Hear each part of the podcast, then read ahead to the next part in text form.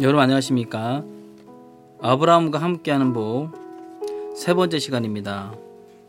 오늘의 주제는 바뀌어진 삶. 다윗을 일한 것이 없이 하나님께로부터 오는 복을 받았습니다. 하나님과 동행하는 삶을 살던 다윗은 우리아의 아내와 동침하고 우리아를 죽인 뒤 하나님과의 관계가 끊어진 상태에서 자신의 죄를 은폐해 보려고 갖가지 방법으로 애를 쓰다가 선지자 나단을 만났습니다. 그때 다윗의 죄가 드러나 그 죄를 씻음받고 난 뒤에 다윗은 다시 하나님께 기도하는 모습을 볼 수 있습니다.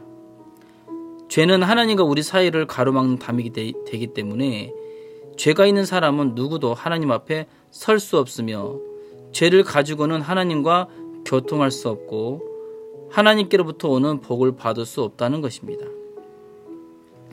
다윗은 로마서 4장에서 이야기한 대로 불법을 사하심을 받고 허리, 허물을 가려우심을 받고 주께서 그 죄를 인정치 아니하시는 사람의 복을 받았던 것을 알 수 있습니다. 그 복은 우리는 죄를 지었지만 하나님의 은혜로 죄를 씻음받고 의인이 되었을 때 복의 근원인 예수 그리스도께서 우리 안에 들어오시는 것입니다. 예수님께서도 산상보훈에서 복에 대해 말씀하셨습니다. 마태복음 5장에 그 이야기가 나오는데요. 신명에 가난한 자는 복이 있나니 천국이 저희 것이며 애통하는 자는 복이 있나니 저희가 위로를 받을 것이며 온유하는 자는 복이 있나니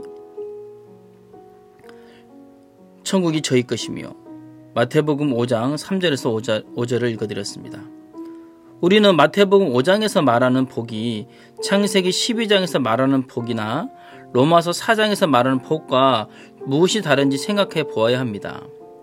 성경은 모두 연결되어 있어서 어느 한 부분으로 다 이해할 수 없기 때문에 마태복음에서 이해되지 않은 부분은 로마서에서 풀어주기도 하고 로마서에서 이해되지 않은 부분은 다른 성경에서 풀어줍니다. 그렇기 때문에 성경은 항상 전체적으로 살펴보아야 성경 속에서 하나님의 깊은 섭리를 깨달을 수 있습니다. 창세기 12장에서 하나님께서 말씀하시는 복은 예수 그리스도께서 아브라함의 씨에서 태어나 십자가에 못 박혀 흘리신 보혈이 우리 죄를 씻었다는 사실을 우리가 믿음으로 그리스도를 마음에 영접하는 것입니다. 복의 근원이신 예수 그리스도가 우리 마음 안에 있으면 모든 복을 누릴 수 있다는 것입니다. 다시 이야기하면 성령의 아홉 가지 열매나 다른 여러 가지 축복은 하나씩 하나씩 받는 것이 아니라 그 모든 복이 예수님 안에 감춰져 있습니다. 그러니까 예수 그리스도가 우리 마음 안에 들어오시기만 하면 모든 복을 우리가 받은 바 된 것입니다. 복의 근원인 예수 그리스도를 어떻게 마음에 모실 수 있습니까? 예수님과 우리 사이에 있는 죄의 담을 헐어야 합니다. 산에 가서 기도하거나 회개하거나 영적 기도를 해야 하는 것이 아니라 우리의 모든 죄를 눈같이 시게 씻어야만 하는 것입니다. 그것은 우리의 노력으로 되는 것이 아니라 예수 그리스도로 말미암아 되기 때문에 일한 것이 없이 시승을 받는 것입니다. 십자가의 강도나 가늠한 여자나 우리 앞서간 거듭난 성도들이 그런 축복을 받았습니다. 기독교 역사에 하나님의 귀한 종이 많았지만 큰 맥을 이루는 마르틴 루터나 요한 네슬러의 디엘 무딜 같은 분들의 신앙을 살펴보면 그들이 한결같이 어느 날 죄를 사함받고 의인이 되었다는 것입니다. 마르틴 루터는 죄로 인해 괴로워하며 죄를 씻기 위해서 천주교 의식을 따라 지냈습니다. 그는 많은 고통을 당하다가 어느 날 의인은 믿음으로 말미암아 산다는 말씀을 깨닫게 되었습니다. 믿음으로 의인이 된다는 사실을 깨달은 것은 놀라운 사실입니다. 그는 노력과 고행으로 말미암은 것이 아니라 그리스도의 피로 죄가 씻어지는 사실을 깨닫고 의인이 되었습니다. 죄인은 결코 믿음으로 살 수 없고 의인이 되어야만 믿음으로 살 수 있습니다. 죄의 씻음으로 온전하게 받지 못하고 의롭게 되지 못한 사람의 삶은 믿음의 삶이 아니라는 것입니다. 방언을 하고 예언을 하고 병을 고친다고 하더라도 의인이 되지 못하면 믿음으로 살 수 없습니다. 마르틴 루터는 그 사실을 깨닫고 그의 마음에 내가 이제 의롭게 되었구나라고 받아들였습니다. 마르틴 루터가 의롭게 되고 예수 그리스도가 그 안에 들어와서 거하시게 되었을 때 그는 더 이상 옛날의 루터가 아니었습니다. 웨슬레나 디엘무에게서도 루터와 동일한 간증을 듣습니다. 그들이 특별한 믿음의 사람은 아닙니다. 누구든지 예수 그리스도를 믿고, 믿고 죄의 사함을 받으면 그들과 같은 의인이 되는 것입니다. 그리스도의 보혈로 모든 죄가 씻어지면 하나님은 우리를 죄인으로 보실 수 없습니다. 하나님의 눈에는 우리가 죄인이 아닌 의인으로 보이고 우리도 그 사실 믿음으로 마음의 의인이 되었던 사실을 확신을 서게 됩니다. 그러면 죄가 더 이상 우리 마음을 누릴 수 없고 우리 속에 그리스도가 임하면 그리스도로 말미암아 우리 삶이 달라집니다. 디엘 무디는 거듭나기 전에 공부를 제대로 하지 못한 무식한 사람이었습니다. 구두 만드는 공장의 직공에 불과했습니다. 하지만 예수 그리스도가 그의 마음에 임한 후 그는 달라질 수밖에 없었습니다. 배고픈 사람이 밥을 먹어도 달라지고 병든 사람이 약을 먹어도 달라지는데 우리 속에 예수 그리스도가 들어오시면 어떻게 달라지지 않을 수가 있겠습니까?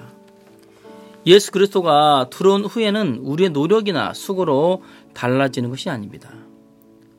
우리 속마음이 달라지기 시 작하기 때문에 우리가 기뻐하는 것이 달라지고 우리 생활이 달라지고 말하는 것이 달라질 수밖에 없습니다. 그래서 그들은 모두 예수 그리스도로 말미암아 놀라운 하나님의 일꾼이 되었습니다. 우리도 마르틴 루터나 디엘 무디나 요한 웨슬레처럼 그리스도의 보혈이 우리 죄를 사했다는 믿음으로 의인의 위치에 서야 합니다. 여러분이 아직까지 죄를 사함받지 못했다면 그것은 자신이 죄를 해결하려고 해결하려고 애쓰고 있기 때문입니다. 예수님으로 말미암아 죄를 씻는 것이 아니라는 것입니다. 예수님은 우리 죄를 씻으실 때 부분적으로 씻은 것이 아닙니다. 원죄는 씻고 자범죄는 남겨두었거나 과거의 죄는 씻고 현재와 미래의 죄는 남겨둔 것이 아닙니다. 예수님은 우리 죄를 영원히 완전하게 씻으셨기 때문에 예수 그리스도의 은혜로 죄의 사함을 받는 사람은 온전하게 의인이 됩니다.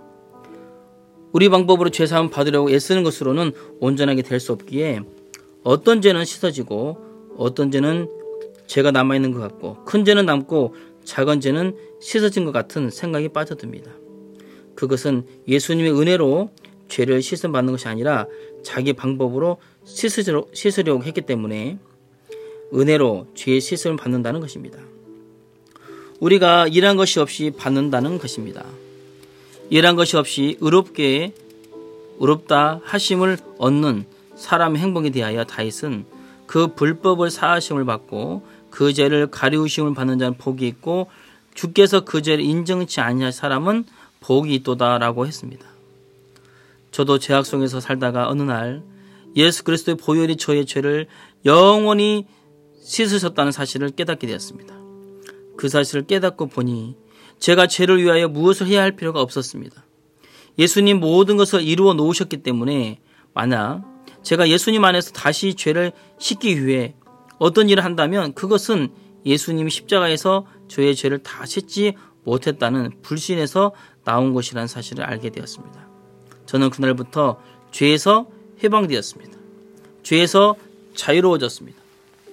죄에 매이지 않게 되었습니다. 제가 실수할 때도 있고 죄를 범할 때도 있지만 죄를 해결하기 위해 제가 무엇을 해야 할 필요가 없었습니다. 예수님이 다 이루셨기 때문입니다. 제가 구원받았을 때 예수님 제 마음에 들어오셔서 놀랍게 역사하시고 제 속에서 먹고 마시던 죄의 삶은 하나님의 복음을 위해 사는 삶으로 바뀌었습니다. 오늘날 많은 사람들이 죄에 대해서 올바른 견해를 갖지 못하고 있기 때문에 자기 나름대로의 생각 속에서 죄 때문에 고민하고 고통하고 있습니다. 우리가 죄를 짓지 않으려고 애쓴다고 해서 죄를 짓지 않게 되는 것이 아닙니다.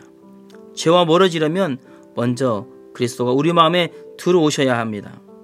그리스도가 들어오려면 죄를 씻어야 합니다.